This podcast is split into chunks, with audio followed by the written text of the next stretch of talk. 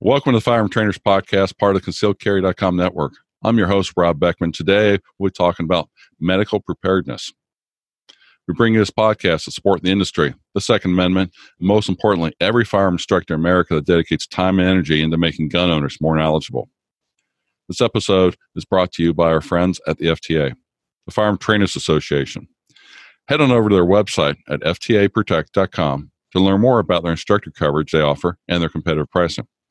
Receive a special ten percent off on your policy by entering promo code F T P ten.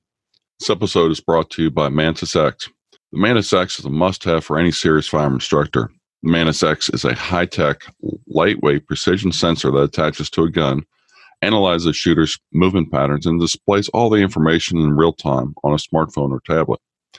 The Mantis X gives instructors objective, data-driven feedback on things the human eye can't see so that you can coach your students more effectively. Get ten percent off with promo code F T P ten at mantis x dot com.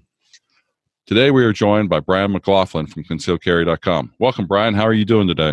I'm doing great, Rob. Thanks for having me on. We're very honored to have you here. Well, some of you, some of our listeners might recognize who Brian is from the work he's done at Concealed Carry dot com podcast. But Brian, can you give our listeners a little bit of your background? Absolutely. So um, I was a corpsman for the Marine Corps. It's kind of like a medic for uh, those of you that don't know. Uh, medics tend to be more on the Army side, and uh, corpsmen uh, like to say that they're the best out there. So we're not really medics. We're better than medics. That's what they like to say. But uh, we did some work uh, in Afghanistan. Um, saw some combat over there, got to do a lot of uh, trauma medicine. Um, I've been to uh, quite a few combat management trauma schools. Um, did some work with uh, the International School of Tactical Medicine out there in Palm Springs. Um, worked in the E R for a couple of years. And um, I've uh, passed uh, the E M T certification uh, a couple of times, both in the military and as a civilian. Well, that's great. You're definitely highly qualified for the topic that we have at hand about medical preparedness and how instructors can be more prepared for it. Uh, one of the things I think instructors need to realize is no matter what we're training on, there's always a chance of somebody uh, having a medical incident. You know, we, we train with firearms and we're worried about people getting shot all the time, but we also have the four safety rules that if we follow them, pretty much guarantees that somebody's not going to get shot, except we've got bees around ranges. We've got people that have heart attacks, strokes. What happens if we get a ricochet off off of a piece of steel or off of a uh, off a rock behind a backstop? Um, all those things shouldn't happen, but at the same time, you know, as instructors, we always want to be prepared. And today, I know, you know, Brian brought to me about the idea, a new program he's coming out with Concealed Carry dot com called Mountain Man Medical. Can you give us a little bit of background, Brian, about what Mountain Man Medical is all about and why our instructors might be interested in it? Yeah, so um, Mountain Man Medical has been kind of my baby. I've uh, been um, heavily involved with it. And uh, one of the things that is really important to me is putting out good information. Um, I kind of, I, I, I look at um, all of the training that we've got coming out and all of the equipment. Uh, I look at it as though I was preparing it for my Marines. You know, I want to take as good a care of my Marines as I possibly could. Um, and I see this as kind of a transition of that. Um, you know, no, in no way do I want on my conscience that I put together a bad training program or a bad kit and that led to somebody getting hurt. So um, I've been uh, very conscientious about that and trying to put together the best possible products that we can. But on top of that, um, one of the things that you see in the medical world is, you know, some pretty high prices. So um, this um, is an attempt to get as many people supplied with medical equipment as possible. So we're trying to go with a very low price point um, so that we can get medical equipment into as many hands as possible, especially our customers um, and those people that are going to be in harm's way, or could potentially use this, you know, to work on a loved one. I know if I was uh, purchasing a kit and I was using it to work on one of my children or my wife, I would want it to work. And the intention of the kits and the training is is is to make that as efficient and as helpful as possible. You know, we always talk when, when it comes to carrying your firearm that you never plan to go into trouble, because if you knew there was trouble, it was going to come tonight, five o'clock, you would go along and avoid the problem altogether, or bring a friend or something else like that to make sure that you were you prepared for it. And I think we got to take the same attitude when it comes to being medically prepared.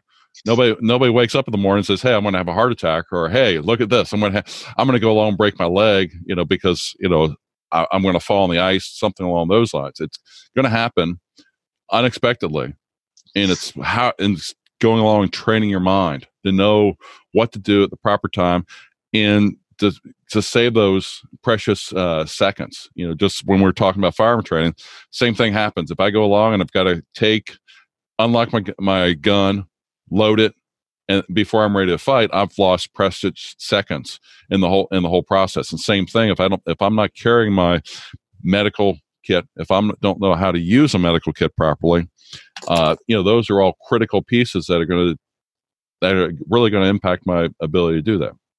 Uh, yes, absolutely. And and one of the things that I I like to to comment on is, you know, Uh, we we do all this training, we buy all this equipment and gear, you know, to carry concealed, um, but you're far more likely to use medical equipment than you are to, you know, draw your weapon in defense of your life. You know, we we carry a gun in just in case someone out there has, you know, bad intentions, um, and and we should be carrying a medical medical equipment in in a similar way. Um, a lot of people will carry it on their person, you know, um, a medical kit here or there. Um, I usually have one pretty close by, but I, I don't generally like to have it on my body. I've got enough stuff all around me. I know, you know, uh, most of your listeners will probably understand that when you got a flashlight and a spare magazine and your pistol and pocket knife, know, everything else that you carry. Yep. You know, one more thing is kind of a pain. So I usually have a medical kit nearby. Um, but, you know, I, I get it. Uh, medical is not nearly as cool as, you know, pistols and tactics and reloads and that kind of stuff. And so it kind of tends to get uh, overlooked. Um, but you're far more likely to need a medical kit for yourself or somebody else than you are, you know, to use your pistol. So um, having a medical kit, a quality one nearby is is pretty essential, I think.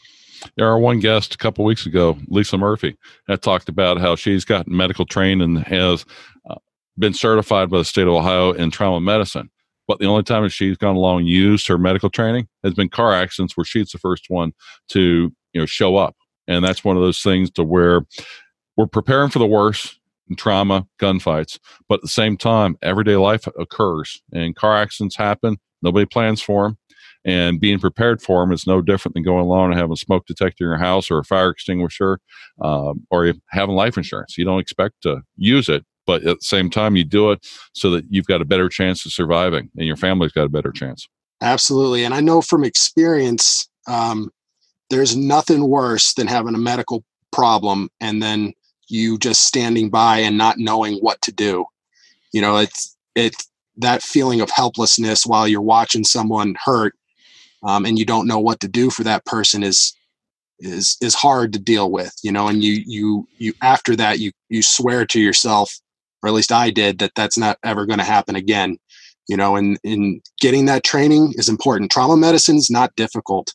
Um, that's why they let people like me do it, you know. they, they put me out there with very little, very little training to be, you know, to be fair, and I was able to do my job effectively. Um, and uh, anybody can learn this stuff. Uh, you know, a five-year-old could be a hero. You know, you you, you got to teach people the basics and and let it go from there. And, and there's a lot of lives that can be saved that way. Exactly. C P R, mouth-to-mouth resuscitation. I can remember that came out when I was in grade school.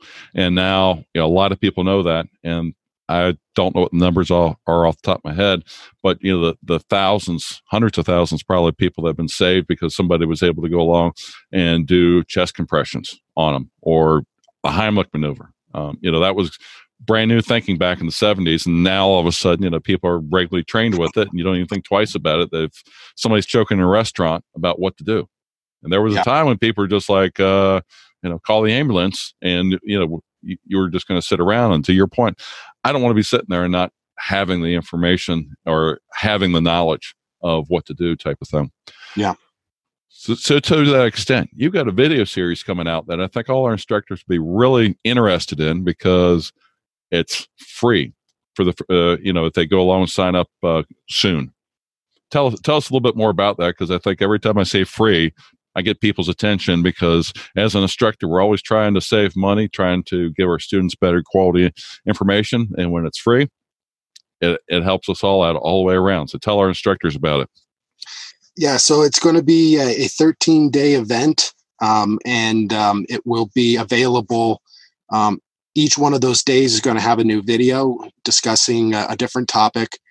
Um, I try to go into some details on uh, what to pay attention to. I go over a little bit of anatomy so that you kind of understand what it is that you're doing and why you're doing it. Um, in my opinion, that's very important. Um, to have a basic understanding of anatomy and why you're doing something, because then if you don't have equipment available to you, you can improvise. Uh, one of the one of the big things that uh, corpsmen, you know, medics do is um, being able to improvise and make do with as little as possible. You're only going to be able to carry so many resources. If you have enough on you to take care of you and one other person, but you have three total casualties, you know, you're going to have to be able to figure out how to how to take care of that extra casualty or or whatever the case is. So if you know what what's going on in the human body, then you can think outside the box more easily and and compensate for those lack of resources. Um, so the the training event uh, is supposed to cover a lot of that. It'll go over gunshot wounds, uh, massive trauma, head injuries. Um, it's just going to go down the entire list of trauma uh, problems that you might see. And I'm going to use my experience, uh, everything that I've been taught and everything that I've um, I've gone through personally, to kind of develop this course to make it as as usable for as many people as possible. Very cool. Very cool.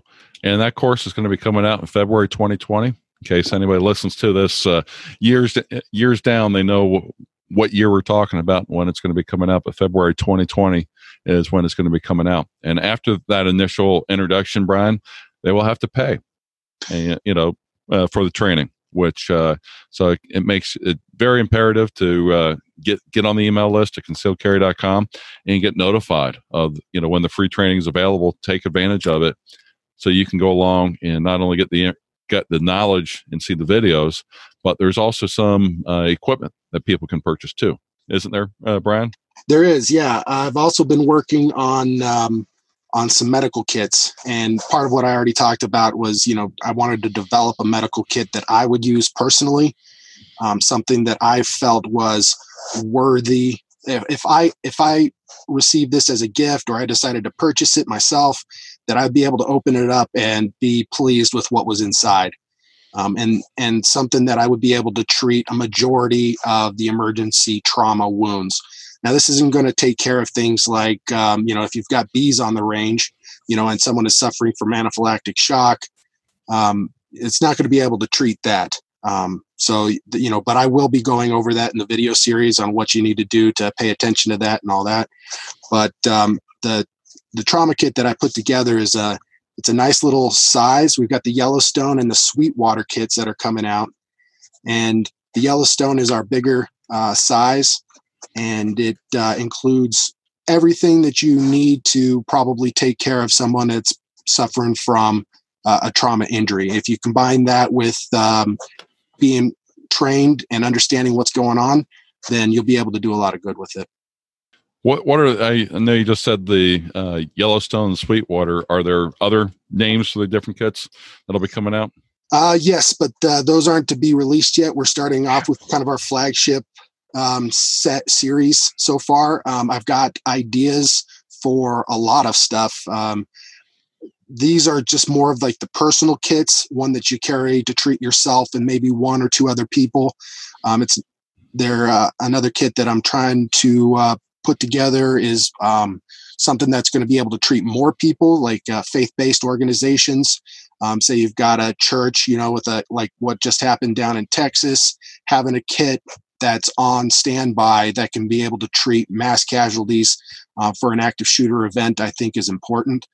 Um, again, it's you could save a lot of lives and reduce the impact that that shooter has on that location by, you know, reversing some of the the damage that he's done. Mm-hmm. Definitely, you've got to you've got to have the equipment to be able to take care of things. And to your point too, you got to know how to improvise. And I think, and no matter how much equipment you might have, you may not have enough, you know, when that day comes. And even if it's not a shooter, I mean, we've, we've seen churches that have gotten hit by tornadoes, you know, to where you could have a mass casualty. And, Absolutely. you know, you, you've got to start thinking through this. If you're, if you got a large company, even, you know, where you've got hundreds of people there, you need a, you need to have some kind of medical ability, because you, it's not always easy to get E M S there. Even if you're in a large city, getting to the tenth floor of a building will take E M S a little bit more time than if they can just pull up in front of your house. And those yeah. are all things to consider. Yeah. And, and one of the things I always try to say also is having multiple medical kits, mm-hmm. you know, more than just one. Uh, the reason for that is, you know, you, you have one in your car, have one in your garage, you know, you're out there doing some work, you slip with a utility knife, you, you want to have that nearby. Or if you injure your leg when you're walking down the stairs into your basement, are you going to have to crawl up two stories to get to your medical kit while you're bleeding out, or are you going to have one that's closer and nearby for you to use? Um, mm-hmm. Having something nearby is very important, and you don't need a whole lot of knowledge to be able to help somebody or help yourself until, you know, paramedics arrive. Um, but you do need some stuff. I, I know a decent amount about impro- improvisation, you know, being able to improvise on the fly, uh, because I don't have enough um, resources to, to take care of as many people as I need to, but that's going to take time. I can improvise.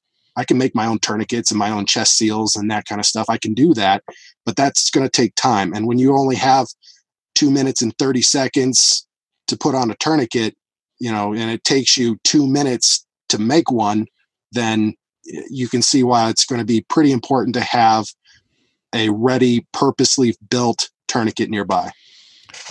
Our instructors might be thinking that they need one of these kits. They're going to out on the range uh, on a daily basis. And just like we were saying, somebody could catch, you know, a ricochet, somebody could accidentally be shot, or somebody could fall, trip, break a, break a leg.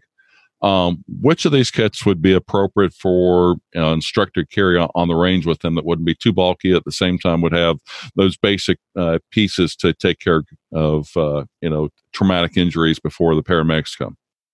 I think uh, either of the kits that we have right now would be perfect for that. Um, the Sweetwater and the, the Yellowstone. Um, the Yellowstone's got a little bit more stuff in it, um, and you can uh, you can make it go a little bit longer. Um, but both of the kits um, utilize the same bag, and it's a it's a decent little size. It's uh, you could wear it on your belt or have it stationed in multiple places throughout the range if you needed to. Um, you know. If you wanted to get crazy, you could put one in each bay, but at the very least, having one in um, in the range or one or two on uh, on your uh, your range officers would be ideal. I know we just had there was a range officer, was it two weeks ago, that um, he got shot in the leg. I don't know if you remember that. Um, I think I'm not sure if I, if I saw that down in New Mexico. This was like two weeks ago. Um, there was a uh, a convict who had rented a pistol. I think he was on a date or something, and he uh, he had taken his date to the range to go try out the, the Glock nineteen, and um, she was shooting, and a piece of brass went down her shirt, and she started doing the hot brass stance, and she wasn't careful where the muzzle was, and she put a bullet right through uh, the range officer's leg that was there to help them, and they wound up having to amputate that leg. Ouch. So this stuff happens all the time, you know, having, um, having chest seals and a tourniquet on standby. You know, if you're in a dangerous job, like being a range officer, you never know what kind of knuckleheads are going to come in there, and you're going to have to take care of yourself or take care of them, or, you know, one of your other customers. Most, most definitely. Most definitely. Um, do you have any information yet? I know we're uh, recording this before the official release of the product, about where people can uh, go along and, and, find uh find the link to register for this free event? Um yes. Um, well, I want to say no. I was told by Jacob right before this what it was, but as of right now, it's slipping my mind.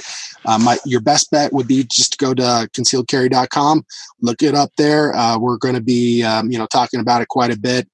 Um, and you should see something come across there um, talking about uh, the Mountain Man medical kits.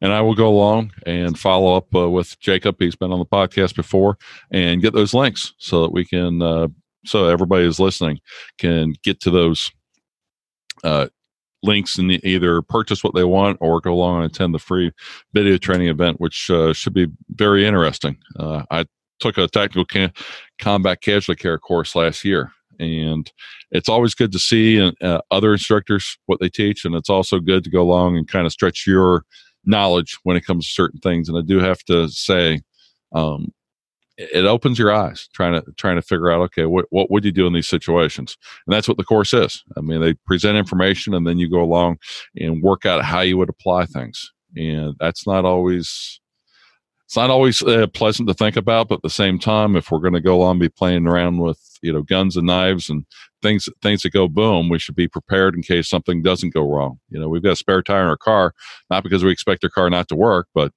because, you know, in case it doesn't work, we want to be able to go along and uh, replace that tire. So I think that's the same way when it comes to getting quality medical training, and can't say it enough.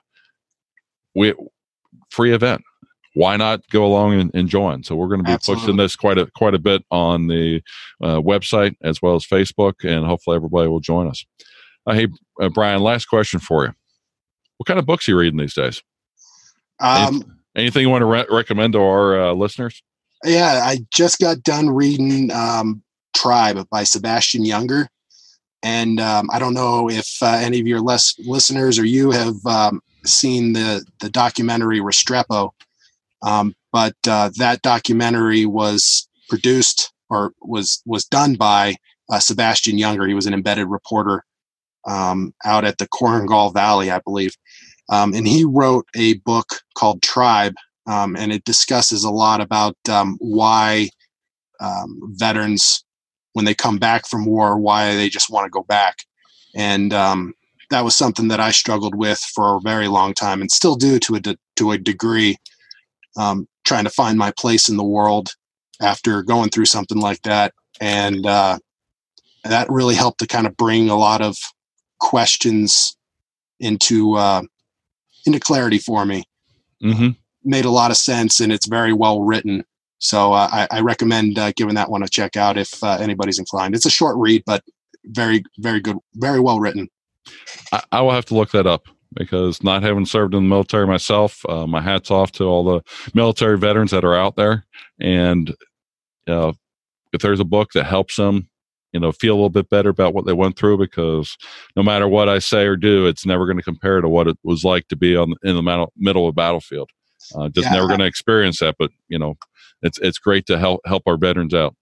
Yeah, and a lot of my family, you know, they. They they saw me, you know, struggling with some of the things that I did, you know, and and they they um, they were able to get kind of a more clarity on their end of why I was the way I was or am the way that I am.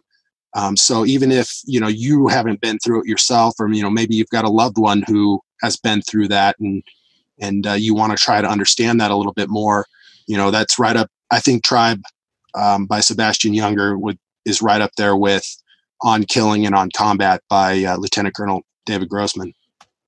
Yeah, we just uh, talked about that with uh, Dave Spaulding on the last uh, last podcast about uh, Lieutenant Colonel uh, Grossman and how on point those books are with uh, you know, what goes on psychologically in people's heads when they're in those high stress situations.